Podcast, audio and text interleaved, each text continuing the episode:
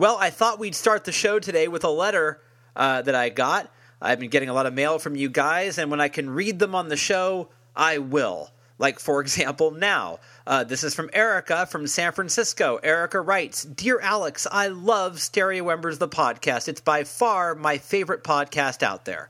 Oh, Erica, thank you for that nice comment. I appreciate that, but she's not done.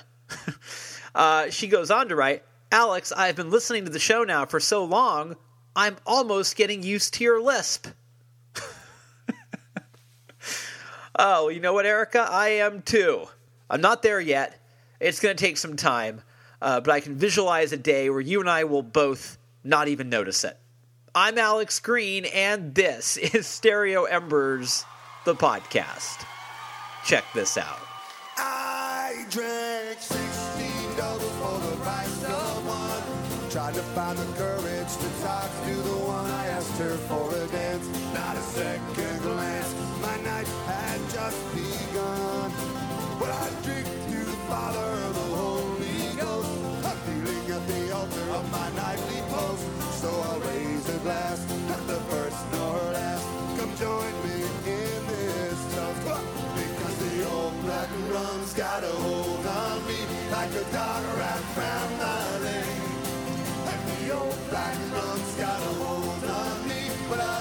hold. Hey, I live for another day. Well, my queen of Street is just walking by, walking on by with some guy who don't care that she stood in line since half past nine and spent three hours on her hair.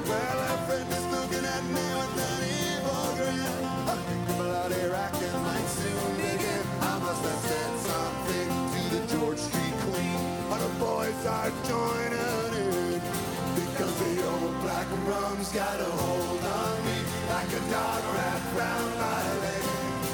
And the old black rum's got a hold on me, but I live for another day. Hey, but I live for another one. Because the old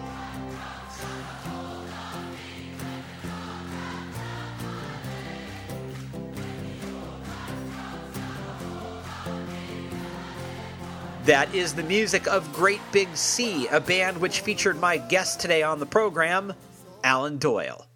Let me tell you a little bit about Alan Doyle.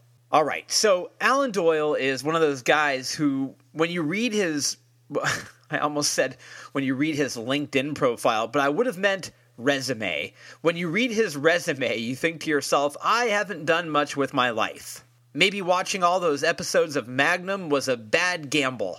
Look, Alan Doyle gets the job done. And then when he's done getting that job done, he starts another job. And then he gets that job done too. Yeah, he's that guy. All right, let me just back up a little bit and give you some background. The Newfoundland born Alan Doyle was a member of the beloved Newfoundland born band Great Big Sea. They put out nine studio albums, all of which went all kinds of gold and platinum, and from 1996 to 2016, they were the sixth best selling Canadian band in Canada. They called it a day in 2015, and since then, unsurprisingly, Alan Doyle has stayed very busy indeed. Why? Well, because he's pretty much always been busy and he's used to it. As a kid, he appeared as an extra in the Farley Mowat movie A Whale for the Killing. As a teen, he played in his uncle's band, the New Sandells, and in addition to his work with GBS, he put a record out with Russell Crowe, acted in movies alongside Crowe, Cate Blanchett, Will Smith, and Colin Farrell, acted in TV shows like Republic of Doyle and Murdoch Mysteries, produced an album for his sister, composed music for the CBC's Hatching, Matching, and Dispatching, put out a couple of solo records, wrote a book called Where I Belong about his youth in Newfoundland, and he collaborated with Canadian country artist Dean Brody. And guess what? There's more. But we're running out of time. So go to LinkedIn, type in Alan Doyle, and uh, check out check out who he is. All right, let me put it this way about Alan Doyle. He is so busy and so prolific that in 2017 he was named a member of the Order of Canada. He was cited for his contributions to the music traditions of his home province and for his commitment to numerous charitable initiatives. And there's new Alan Doyle music, which I'll tell you all about on the other side of this podcast. But for now, let's chat with Mr. Doyle, shall we? Enjoy this conversation with me and Alan Doyle, right here on Stereo Embers, the podcast.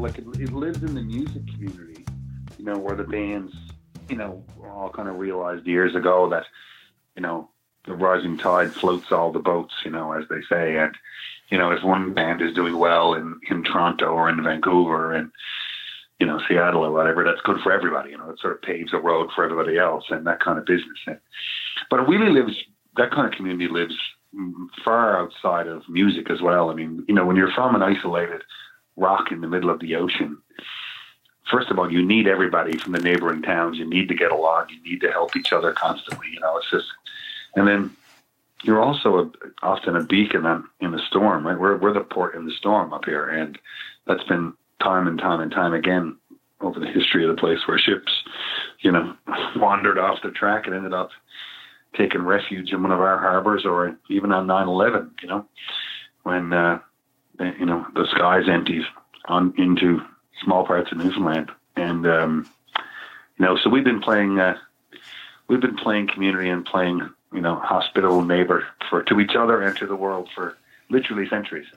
Yeah. And so music is all music and community are both born out of necessity. Yes. And, you know, I've said for the longest while about growing up in a small fishing town like I did in Newfoundland, you know, I was born into the the musical family of the town, the Doyles, right? And so almost every town has one, right? And because if you wanted someone to play for a dance on Friday night 50, 100 years ago, 80 years ago, you had to play for it yourself. You know, there was nobody driving through um, on their, you know, national tour, stopping into Petty Harbor, Newfoundland in the 50s. You know, the way that would have, that would have happened, you know, almost everywhere in the United States and Ontario and some parts of Canada, like you know that notion by the 1950s, even that you know that that a bus might stop any day and there's a band playing at the hall or something. You know that ne- that would never happen where I'm from, so you had to make it yourself. And yeah, so if you wanted music, you had to make your own music, and if you wanted. Uh, you know, same as you did with food and, and water and, and everything else. So music was whatever we had to do, we had to do it ourselves. Yeah, and a lot of those old salty dogs, they're sort of grounded in the real roots of the place, and so they don't they don't really cross genres. But in your career, you have, um, and and that's very cool that you've you know musical theater, country music, writing a book. I mean, you've you've definitely yeah. not been afraid to branch out. Super fun to branch out, you know. And I mean, I was really the first generation of of. I was born in 1969, right? So I was you know, uh, my young life was very much like my father's young life into the late 1970s and early 1980s. And then, you know, by, by the mid 1980s, when I was a teenager, you know, I, I could see MTV and, and, and I could see those things on television. And so I was, you know, you know, even though I, I was born into a traditional Celtic kind of music background, I like Def Leppard and Whitesnake in 1984, just like everybody else. Yeah. and, uh, and uh, so the two things got combined, and then I've just had a real lucky kind of artistic life where m- many of my friends um, who work in television or film or theater or books or anything often ask me to be part of a project that they're doing. And I'm so lucky that way to get, and most of my things outside of live music have been at the invitation of someone else. So how lucky is that? Really lucky, and it also makes me think again that community and having like-minded friends uh, who are you know are artistic um, is certainly yeah. a great a great thing to have. And as you say too, I think it's part of like in Newfoundland, the population was never big enough to have exclusively a music scene or population, if you will, or or actors or or painters or dancers or whatever. So a, a, lot of those circles intersected. You know what I mean? And I think, as you said, there was a time in the '60s, I think, in in San Francisco when musicians and poets and dancers and actors all ran in the same circles. You know, and weren't perhaps as isolated as they are these days. Yeah, those people are gone because they can't afford to live here anymore. Yeah, it's happening. I mean, that kind of gentrification of of you know moving artists from from the city to some other place. Is happening in perhaps uh, you know it's definitely happening in Vancouver and it's happening in Toronto and but you know what? I mean that's not new either right? I mean that happened in Paris for God's sake you know hundreds hundred years ago. And then it, it what always ends up happening is there something else pops up doesn't it? They all go somewhere else. And you know like in LA everyone went to Topanga or whatever and that became cool. Right. And then in, what's happening a lot in a lot of my friends uh, from Toronto, for example, who are in the music business and had studios and all that kind of thing in Toronto, and now it's become so expensive that significant amounts of them have moved to Montreal.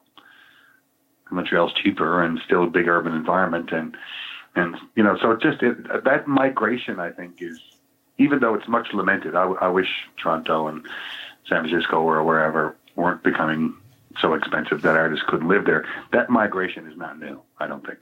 I think you're right. It keeps the the map keeps getting redrawn. I think so. Yeah, yeah, it's true. I think you're right. I think you're right about that. Yeah, because I mean, it happened in New York too. I mean, in the '80s. Um, totally. You know, you and I are the same age, and so when you say Whitesnake and Def Leppard, I remember my dusty old cassettes. Uh, yeah, we, man we are of, of the same vintage. Um, and so this is a selfish question, but how how are you doing getting older? How are because I need to know how I'm doing too. I'm not so sure sometimes. By comparison, how are you doing?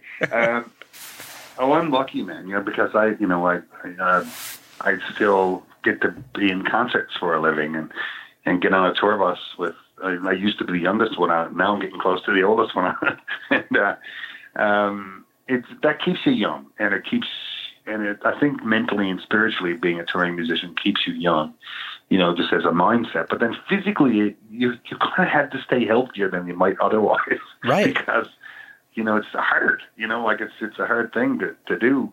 You know, eighteen or twenty concerts in three weeks, and and drive overnight on the bus. And you kind of got to be a little bit more limber than you would if you were uh, had a desk job or something. I, I, I suspect. And you know, if you're going to make it to your fifties as a touring band, you somehow managed to, uh, you know, to uh, if not fully avoid, then most times avoid the pitfalls of, you know, sex, drugs, and rock and roll and all that stuff. I mean, you you you, you would have had to have found a way to be mentally and physically healthy on the road to make it into the 27th or 28th year, I think. Right, right, because the the 22 year old version of you or me uh, would go, "What's that guy talking about?" But there has to have come a point where you must have realized, like, well, I need to take care of myself if I want to keep this going. Yeah. yeah, I mean, it really happened for me in my 40s, you know, which you know I had 20 years almost into it then when when I just went like, "Oh, look at that, I am I'm five pounds heavier for some reason. I didn't do anything different than I did in my 30s, but look at that now." And you know, the big thing I noticed now, honesty, is just some uh, how somehow tired I can get. Yeah. You, I, I don't think I got tired once in my twenties or thirties, like ever. Like I just, I just did whatever was on the feet and ignored the time zones and just never, never, never really occurred to me. And then somewhere in my mid forties, I, I could feel the difference in going from San Francisco to Newfoundland, like hard, you know, like, like L.A. to Newfoundland, that four and a half hour time difference affects me now in a way it didn't when I was younger. But you know, I still manage, and and and it's probably ultimately good for us to uh, to to recognize that we need to uh, take care of ourselves. It'll give us an extra decade, I hope. Yeah. Well, I mean, I I grew up worshiping the Pogues, but it never occurred to me that you know Shane MacGowan wasn't what he was doing was probably not. Uh, in terms of like, he wasn't playing the long game, I guess you would say. you know? Yeah. Although, you know what? Still they go. I saw the uh, the Pogues. Um, oh, five or six years ago now. I saw them in Australia. and We played a festival together, and they were amazing. Yeah, yeah, and uh, still they go, and uh, and um, yeah, but you're right. When you're in your thirties, you never you never think you know you never think that maybe I should bring some running shoes with me on the road. yeah, right. When I saw you guys here in San Francisco, I was so impressed um, by how between songs it was so funny and the songs themselves could be heartbreaking and the way that you balanced you know the sort of the serious with the comedic was just masterfully done and and you've always done that and I- just have always really admired that balance. Is that something that? oh, thanks so much. Yeah, I, I love how you do that, and it's not. It's by the way, it's not easy. Um, are are you conscious of that? And and if so, how do you balance that? I was again lucky to be from a place that has lots of stories to tell, and we're generally by DNA conversationalists and storytellers and all that stuff. You know, that's so I had a leg up, I suppose, in that regard. But as a frontman friend of mine once said, when I asked him a similar question, he said, "Well, Alan, that's exactly my job." Isn't it? And I was like, yeah, oh yes, I guess it is, yeah. and he said, so planning the, the set and um, knowing where spontaneity is a good place for it and knowing when how to you know arc a arc a performance so that the sadness doesn't overtake the joy and that it's not all joy so then there's no joy at all because it all feels, you know and then that's all part of the stagecraft of it that over years you kind of recognize you know the rises and falls of how you want an evening to go. And if you're lucky enough like I am now with a band that's very you know nimble that that you you, you plan for a show and you walk out on stage and you realize oh no that's not the show they want at all. And then you have to change and then you have to adapt on your feet and you realize perhaps early on in the show that well, this crowd really likes the stories so let's tell a few more stories. Or maybe you realize this crowd wants to dance and whereas I I wouldn't want you to think I don't enjoy it and, and I don't like um love it and I don't uh uh um sort of do it instinctually in a way. But it's also I also think it's part it's my job you know that's exactly my job. People paid tickets paid people paid money to come have a good night out and it's my job to give them a good night out. That is my job. And I mean, also part of the job, what you're saying is that you have to read the room. Totally, that's your job. you know, my guitar player guy, you know, buddy, he's, you know, his job is to make sure that the effects are right on his pedals when we go to the solo in the middle thing. I don't have time to do any of that. like, I'm too busy making sure I got the set list right and making sure people are loving it. And, you know, and if again, if the show I planned doesn't seem to be the right one to do, then how do I shift it and make it so that it is? You know, which is you know a, a, a um. A, sort of a, a comfort that's available to people who play live music and maybe stand-up comedians, and that's about it. You know, Yeah, yeah. when they did it, I remember bringing my friends to see a movie that I'd been in. So we had like kind of our own little private, not you know, our own my own personal movie launch or whatever. And they were just standing there before the movie came out, being terrified because what if they don't like it?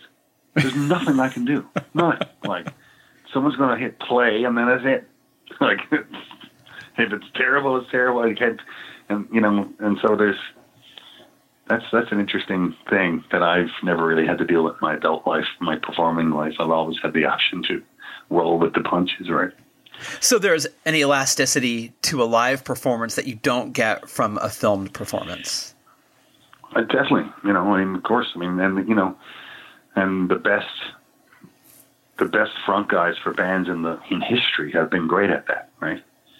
You know, you watch Freddie Mercury at Live Aid, you know, and just watch when he decides to engage the crowd and when he doesn't, and watch watch Bono or what you know those guys or Springsteen about deciding where to string songs together and where to talk and when not to, or even go back to some of the most influential stuff in my Celtic life, as you say, like from the Pogues and stuff. And one of the biggest influential bands in my life was the Clancy Brothers. Mm. Like they, you know, they were, and go watch like old YouTube videos or whatever of Liam Clancy addressing the crowd, and it's masterful. Like it's just. He's got them before he opens his mouth, for God's sake. You know, it's Right. like, it's amazing. Yeah. How how do you feel about bands that really don't even address the crowd at all? Like I always loved the Waterboys. I, I imagine you might have been a Waterboys fan at one point too. Yeah, yes, amazing. Yeah, One Amazing.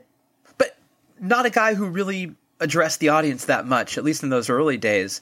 Um, and again, that's part of the job, but but to sort of I don't want to say ignore the crowd because that's not really what's going on. But Yeah. you know, Well, the show that I do is not the show that everyone does, you know. And and uh, like the last time I saw the Waterboys, just to talk about them for a second, they they uh, they wore these three way masks for part of it. It was amazing. like, you know? So like you know, and there are lots of bands and performers that uh, have something that's engaging in some other way, right? Like, you know, and, and that so talk is not part of it, you know, or that kind of thing. It's perhaps it's, you know, I'm not sure Dylan does a bunch of yakking about his lunch when he's uh, up on stage, you know, but uh, much he likes the local coffee shop, you know. But that's up to Dylan. I mean, he's great. I mean, but that's that's not how I like to do it.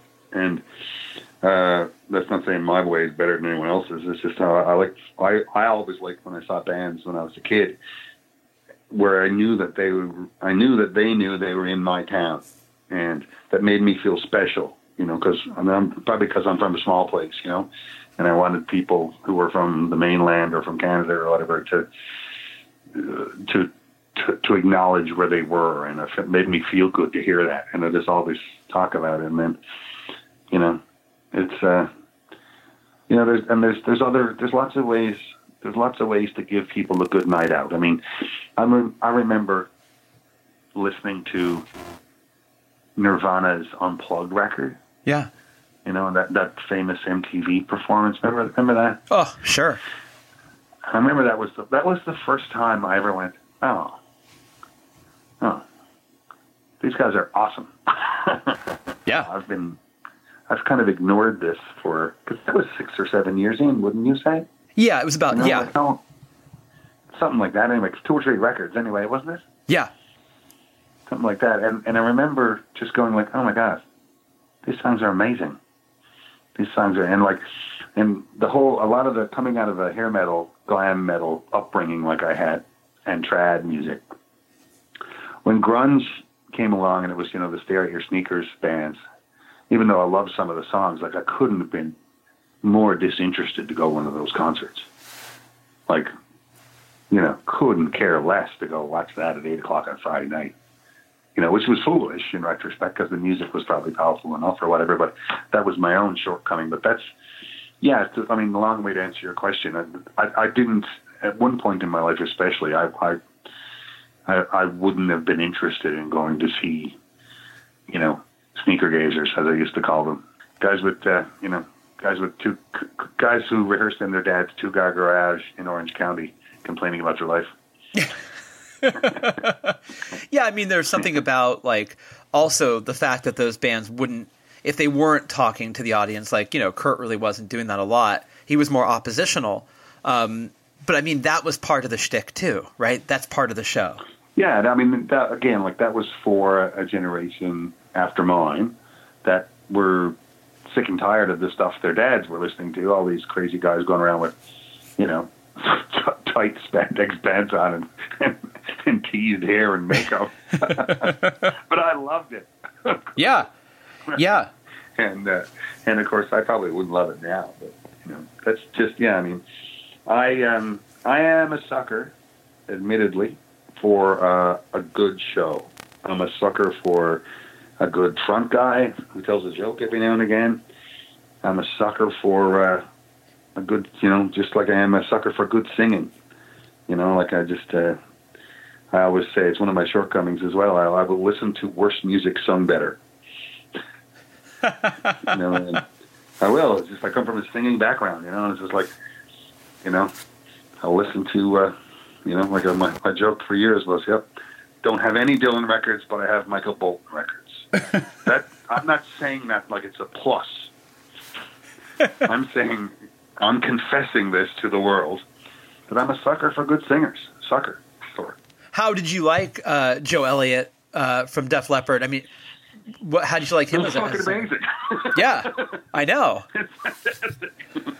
like, so then you know, I just, uh, I mean that, I mean that whole thing was it just happened right at the influential time in my life, right when, you know, Bob Rock and and uh, a few other the great rock producers had just figured out all those multi-tracking vocals and massive kick drum sounds and all that kind of stuff that was happening in the 1980s and reverbs as long as a hockey rink on guitars and stuff. And I just big stadium rock shows with some crazy guy running around. I loved it. Yeah, I mean, you and I are 13 years old, and Pyromania comes out, and it's like nothing's Come the on, same, man. right? Van Halen. Come on. Yeah. I was like, are you kidding me? Yeah, This is and- hot for teacher. That's the greatest thing I've ever heard. And the thing is, Alan, those records just kept coming out. It was like one after the other. You know, it was Oh, like yeah. they were great.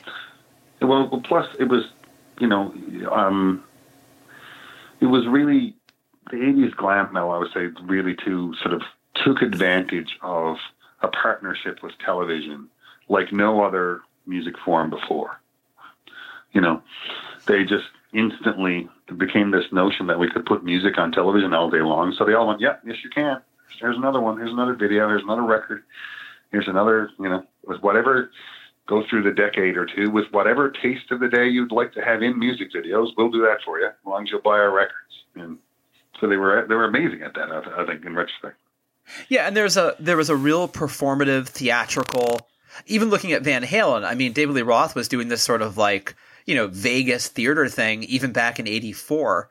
Um, You know, Freddie Mercury doing this The incredible Ringmaster. operatic thing.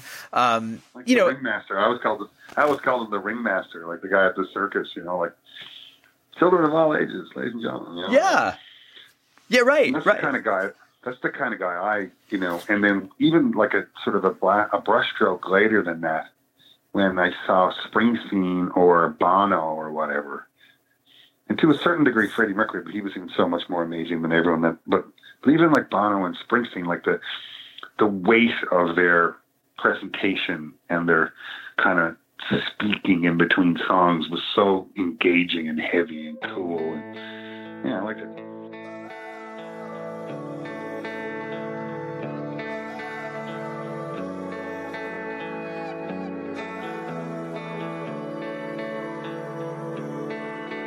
Well, the dawn won't be easy or. It's gonna hurt when the sun starts to rise. But it's alright, it's alright. We're gonna love tonight. Might not like what tomorrow will find. Might be bruises we just can't disguise. But it's alright, it's alright. We're gonna love tonight. Oh, oh, oh, we got moonlight,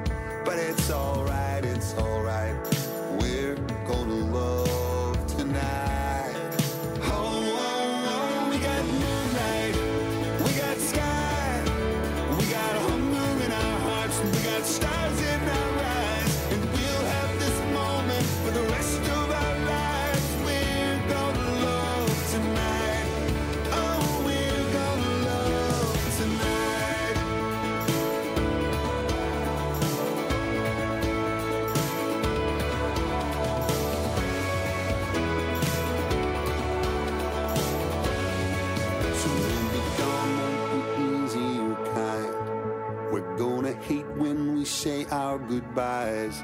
But it's alright, it's alright.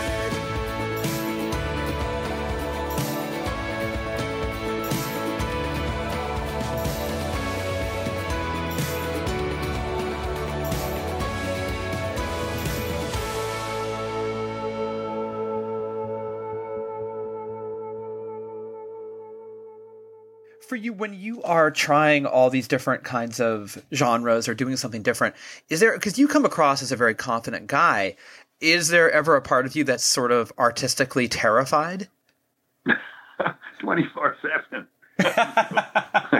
I'm dead serious. I go like you know I'm constantly like people still ask me if I get nervous before concerts. Even I go like I go like every single night. Like, people got babysitters to come here, man. Like some people got on airplanes to come to my concerts. Jesus, what if I suck? You know. And one of the things that I was like, what are, what are the things that one of the biggest contributing factors that make any show I do that's good is the constant knowledge that I could shag it up at any second. and and uh, yeah, and there's also you know when you step outside, you know, to write books or be on movie sets or whatever. Yeah, that rush of uh, being out of your comfort zone is terrifying and thrilling at the same time, right? I mean, I, you know, I, I've even started verbalizing it lately as as following. I like some people got hired me last year to produce a kids record, and ended up winning the Juno for the the Canadian Grammy for best kids record. And they, but anyway, they they they asked me they wanted me to produce their record, and I said, well, you know, when I, I'll do a song, and, and if you like it, great, we'll do the thing. But if you don't, you don't have to pay me or anything. I don't know if it'll be any good or not. Let's just do it. So I did it, and they, you know, then we had a little meeting with them and their manager about, you know, they we were just discussing whether or not we would do the whole project, and and I said at the end of it, I said, listen, guys, just, I want to be clear about something. I only want to do this because I don't know how like if I knew how to do this, I probably wouldn't be interested. it's right. the fact that I have no idea how to do this is why I want to do it. So you you like to sort of challenge yourself to figure something yeah, out. And yeah, and like to, to I, I love wandering in circles that are well established that I don't know anything about, and that I bring all these you know influences and experiences that came with me that are completely different for that genre. Like for example, I'm I'm helping to to part of the creative team for a new musical up here in Atlantic Canada. And of course, I don't know anything about musical theater, like very little. I mean, I've got a lot. I, mean, I like going to see it stuff, and like when there's good songs and good singers. But I don't know, like as I said to my director friend, I don't know where anyone should stand or anything like that. But, of course, so I'm going into this world where like commissioned work is a big deal, and often and I was, you know, I was like, well, we need a piece here. It's like, yeah, you need a song. Yes, we need some vocal parts. And it's like, yeah, a song. You, you need a song. So let's, let's just write a song. Yes, what do you think? It's like, let's just write a song. Like the way we would in Nashville, let's just go write a song. And this afternoon we'll have a song. And if you don't like it, tomorrow we'll write another one. and and they're like, they're so not used to that kind of, well, like the like the way they, you know, in Nashville, for example, because they spit out songs three a day they're well used to a lot of them being shitty, right? And no one liking them. So in the musical theater world, however, it's like, no, no, you commissioned a piece for the thing, and it's a fancy thing. Of course, no one would give you notes on it or say that, you know, it's like, well, what if, the song I wrote is the shits? like, let's, let's go write another one. You know, like it's not like no one's going to die if my song's shitty. Like, let's go write another song. and and so that kind of attitude of like fire away at the notes. Love to get them. Trust me. you know, uh, that's a refreshing thing in that world. I've come to learn. So you sound like someone who is good at taking notes. I mean, you don't get offended. No, I demand them actually. Yeah, I don't want to work with anyone who doesn't give me notes. Because it feels like they're not the being honest, right? It feels like they're holding something back, maybe. Well, it's just like what's what's well, what's the point of that partnership if I did exactly what I felt like and you said that's amazing, and then we went all went home. I might as well have done it myself. Like you know, it's like I love. I'm one, like I'm one of the guys. I'm not the only guy, but I'm one of the guys that likes co-writing a song more than writing a song. It's more fun. The collaborative element for you is yeah. is much more fun.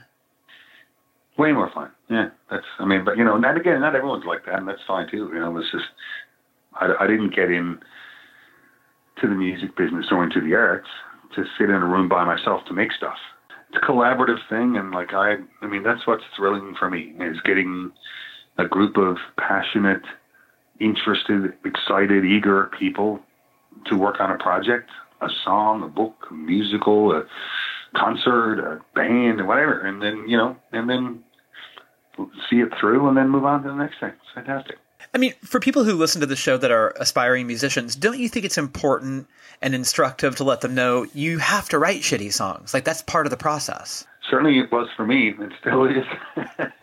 um, well, and I think it's a good point to make in the era of, uh, you know, like American Idols and, and, and that kind of thing, where where you might have the great misfortune of the tenth or eleventh time you ever sang in public in your life be on national television.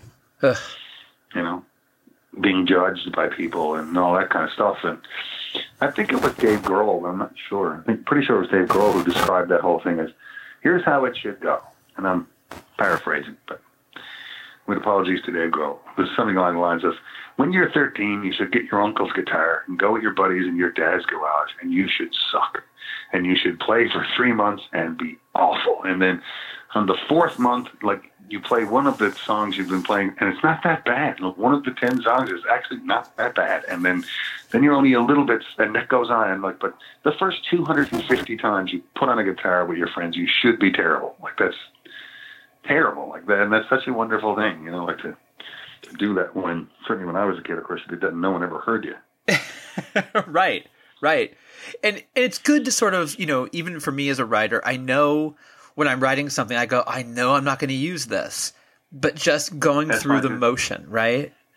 Get it done, yeah, yeah. And like I, I, you know, in a couple of books that I've written, I've just finished chapters on in books where I knew either I knew, and it was my idea, and I just thought I'll just finish this because then it'll be done, and I'll put it in the in the cupboard there, and I'll never use it. Or even in a couple of cases, like where editors asked me to see their idea through. And I knew that I was never going to allow it. I was like, yeah, well, I'm gonna, I'll finish writing this because you asked me to, but this is not going to be my book. I wouldn't even say that out loud. I'd just go do it. And then it'll be done. At least then I couldn't be accused of not doing it. Right. like, you know, there, there is a, um, there is a benefit to singing stuff when you're a singer, even if it's bad stuff. There is a benefit to writing stuff when you're a writer, even if it's bad stuff. There's a, you know, I think, I think, that, I think that's true for many, if not all, the arts. And, you know, you know, I, would- I would even go so further to say this: like, if you think that some of the greatest songwriters in our history are not capable of writing a terrible song, then you're foolish. you know, it's like if you're a fool.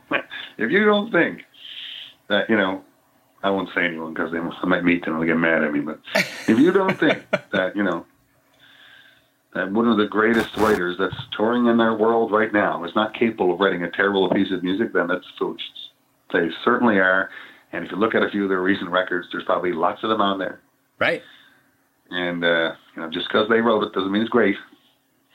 You know, Yeah. You know.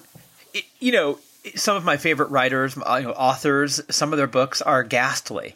Um, but you know, it's it's important, I think, to have that out there and to take those swings and to, and to give it a shot. Um, I, I think it's important. Yeah, especially in music. I mean, I don't know about books and movies and all that stuff. Movies definitely is probably one, isn't it? That would because it's such a complicated medium and to bat a thousand as a director, for example, it's almost impossible. Right. right? Right. It's almost impossible. I don't, maybe it's impossible. I don't know. But like, yeah, I mean, with songs especially, because we just we do so many of them, right? And you know, if someone's got their twenty fourth record out there, and you don't think there's a bad song on one of those records. I suspect you're probably listening with a filter that's not that uh, that's not accurate. No, you're sort of defaulting to them as a deity, and that's a dangerous thing to do. Yeah, well, yeah, that's amazing. He did it. I was like, yeah, is it now? Are um, Great song, then. when you go back over your own discography, do, you- can do you go, ugh, uh, I'll, you know, Oh God, yes. you do? Oh, constantly. Oh my God, yeah. Well, especially like because I'm so freaking old now that like I listen to things that I wrote as a younger person. You know, that's so so clearly written by a younger person who thinks. You know, we think when you're writing your first few songs that you need to write songs about how to change the world, and this, I'm writing but here now is going to be really important, and people are going to take me really seriously. And you know, and then as you get older, you realize that you should probably just write a song about a cup of tea or something.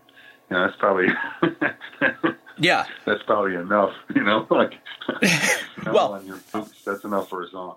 I mean, And, I mean, uh, not not to depress everyone who's our age, uh, Alan, but there's something about the youthful sexual energy that gets translated into artistic energy that is out of control. Uh, well, I, I think of the biggest thing when I look back at certainly at my own work, and, and is that like there's kind of a what's the best way to describe it? Like a not a self-importance, but like some kind of delusion that or or default position that if I'm writing a song, then it has to make a massive statement, Right. right? Right. I have to talk about the, the, the politicians or something, or I have to, if I want to be taken seriously as a writer, I need to write about the war or you know global something. And it's like, you know, like now, oh, geez, now I write a song. Now I'll, I'll literally write a song about my dog's leash. That's, that's enough for me. A glass of Pepsi, like that's fine. That's enough. Yeah. Yeah. The the the compelling Doyle composition about his dog's leash. Yeah, like that's the guy. Like, I don't know. Because you go you go through stages, don't you, in your life where it's like, where you want to be seen as someone who has an opinion about important things, right? And the last thing in the world you would say as a 30 year old, for example, is like, what do you think about, say, Donald Trump? Well, the last thing in the world you'd say is, well, I don't know, you know, maybe it's complicated, maybe it's uh, maybe it's got a, you know, things like the presidency are a little more complicated than a fellow who plays in a band for a living. Uh, uh, can quite comprehend without some serious uh, pause and reflection. And I haven't done that, so I'm not going to give you my, you know, that kind of thing. Right. I'm totally comfortable saying that now. You know, I was like, what do you think about the, you know, the coronavirus? What the fuck do I know about the coronavirus? You know, like, I don't know, like, uh, like a bachelor of arts. I don't know anything about that. You know, like, whereas I would have never said that when I was 30. And I'd be like, well, I'll tell you right now. Right. You know, like, and you know, you're getting old. I, I, here's how I define it sometimes. It's like, you know, you're getting old when uh, someone comes up to you and says, Do you want to know a secret? And you go, No. God, no. Seriously, no one else knows this. Good. Please do not tell me. Don't Yeah. not want to. Yeah. Too heavy for me to carry that around. I don't No. want anything to do with that. No, no, no, no, no, no. Don't Have- know nothing. Do I absolutely have to know it? Then no, I don't. I don't want. to. Have you found that our at our age it's easier to say no than it's ever been? it doesn't come easy to me. I confess, uh, and I might be different in that. I think it is, you know, when you get in your fifties, probably, you know, people's guest lists start to shorten, don't they? And they uh, they're more content to have less friends than more friends, and they don't really want to open the floodgates, you know, to the whole. But I'm I'm kind of different that way. I might be the oddity there, where nothing terrifies me like a closed door, you know Yeah. and uh, and um, I still find it hard to say no to new and exciting and things, I, I, and I know that I need to because you know just by the nature of being in the biz for a while, you get asked to do more things than than you can, and and so no is the thing I'm working on. Yeah. so I didn't mean to turn this in. I didn't mean to turn this into a therapy, a self a self help session. But what are you going to do? No. I want to know. I mean, because I have always been terrible at saying no, and then I find myself Yeah. in situations where I go, "Boy, a simple no would have gotten me out of this one." Oh my God, you're, you're singing my song, man. It's like, why didn't I just say no? Why didn't I say no? Why did I say yes? Why did I say yes? Like, what? And and yeah, but you know, that's the curious cat, isn't it? It it really is. Yeah, or, or someone will ask me something and I'll say yes. In my brain, I'm going, no, no, no, say no.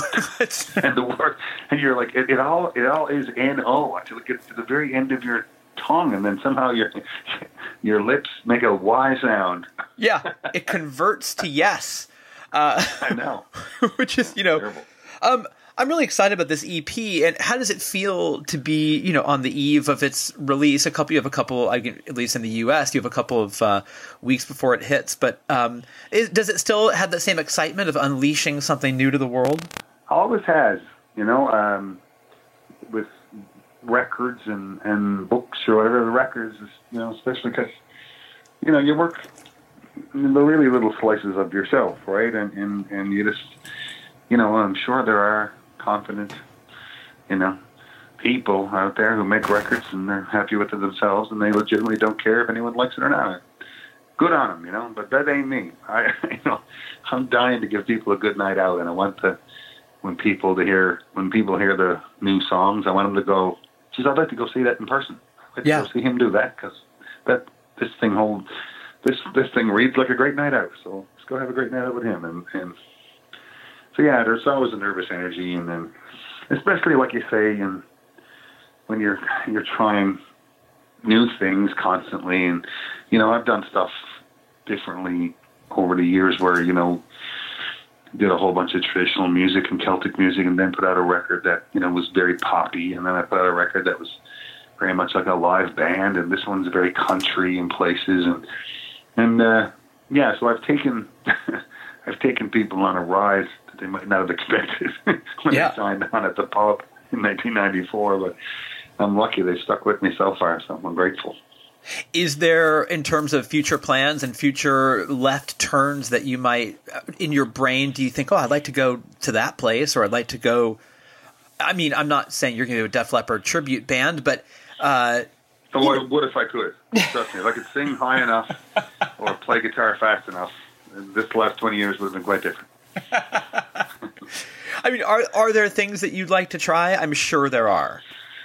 Oh yeah, collaborations with people from different walks of musical life would be incredible. You know, like and but you know, I in my touring life and just by the nature of it, you have to make plans so far in advance. You know, like where you're going to go, when you're going to go there, try to book the theaters or the clubs or whatever. And so musically, I try not to look too far ahead. You know, I just go like, look, I don't like to plan that stuff that much. I don't like I. I, I like this for the songs to to come in whatever form that we are in. You know, like this one, I wrote a bunch of songs for my friends in Nashville, and they felt like they sounded like country songs. So well, let's make country songs. That's cool with me. Awesome. Maybe next time there'll be more rock and roll, or maybe next time they'll be very Celtic, folky. You know, and I'm content for them to live. You know, in whatever world that they want to live in, and see if I can sing them in them. You know, and that's that's good enough a test for me. Um, have you found that it's easy to maintain friendships in this industry, or is it is it challenging? I've certainly never found it challenging, you know, and I don't know many people who have. To be honest with you, it's, uh, you know, um, uh, we, you know, I've never spent a lot of time, you know, battling for the number one or two position on the pop chart or anything. You know what I mean? So Right. it's not like, and not like, uh, you know, I needed someone else to fail for me to succeed. You know, and and so I've always just felt really lucky to be in the community at all, you know, and still do, you know, and and so uh, I'm grateful when I get a chance to meet exciting, crazy people who live in the arts, and and uh, I, uh, genuinely am charmed to be a part of it. To be honest with you, and I enjoy crazy people's company. Yeah, I I, I do too. Uh, Alan, I've wanted to chat with you for about twenty years, so it feels really cool that two 50 year old guys just get together and have a have a chat about the world. I mean, I love it. well, when I'm in San Francisco, come on, we'll have a pint. I'd love to. Um, I will absolutely come by and say hello and, and thank you for your generosity of your time. I really appreciate it. Yeah, all good, man. Nice to talk to you. Talk soon.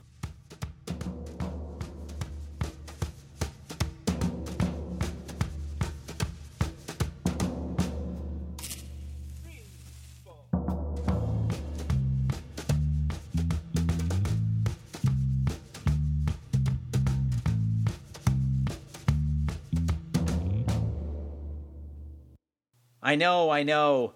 I screwed that up. My my producer is telling me I forgot to mention at the beginning of the program that Alan Doyle is a 12-time Juno Award nominee and a Juno Award winner.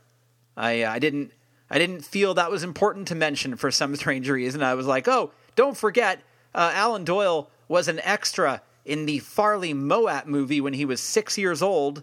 He's the kid in the snow." don't don't miss that. Don't miss that detail because somehow I thought that was more important to mention than winning a Canadian Grammy. Uh, Alan Doyle's website, alandoyle.ca. The .ca means, that's right, he's Canadian. Alan Doyle will be kicking off a U.S. tour starting April 28th in Seattle. That tour will be supporting his new EP, Rough Side Out, and he'll be coming to a town near you. Go to his website, buy his music, and uh, support Alan Doyle, okay? All right. As for me, go to my website, alexgreenonline.com. Wait, I sounded a little bullying there. go to my website. a little pushy. Go to my website. See what I'm doing. I'm cooler than Alan Doyle. No, I'm not. Uh, Alan Doyle has a tremendous LinkedIn profile. Mine, uh, mine just says uh, finished high school, never got rid of the clothes. Uh, go to my website, alexgreenonline.com, and uh, see what's up with me. But if you're a fan of the show, I'll be talking about it nonstop here. But I still want you to go to the website because, uh, you know, it makes me feel a little extra love that uh, in my life uh, is something I could use. Uh, geez, whoa, that's maybe a little too much at the end of the show. Let's let's pull it back. I don't need that extra love. I have plenty of love. Uh, I really. So you know, go to the website. Anyway, uh, look, the show is ending, and I have things to tell you. Stereo Embers, the podcast, is available on all podcast platforms. Go to the one that you use, subscribe to our show, uh, leave a nice comment, tell all your friends. We would certainly appreciate it. Uh, you can follow me on Twitter at Embers Editor. You can follow me on Instagram at Embers Podcast. Or if you're one of those old fashioned type folks, you know, that uh, uses email, go ahead and email me, editor at stereoembersmagazine.com. Thank you, as always, for listening to the program. Uh, let's close things off with another new song from Alan Doyle's EP, Rough Side Out. This is done with the Canadian country star, Dean Brody. It's called We Don't Want to Go Home, and I think you're going to enjoy it. So, listen, have a great week, and I'll see you next time right here on Stereo Embers, the podcast, only on Bombshell Radio. It's so late, it's early, but it feels just right. No rush, no hurry. Don't you turn on the lights? Our best bud Davy's got a girl on the dance floor. Bet you he blows it. Mary's the stereo, she's singing a song. And everybody knows it. It's been a long, long time since we had a night like this. Or maybe it's a morning. So hell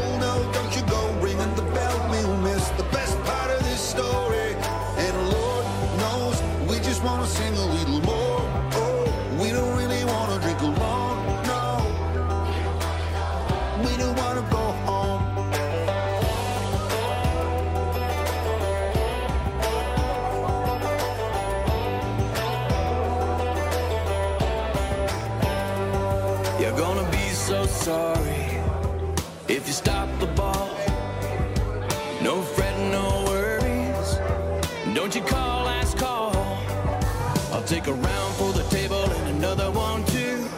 And a shot for yourself, sir. And if a cop comes knocking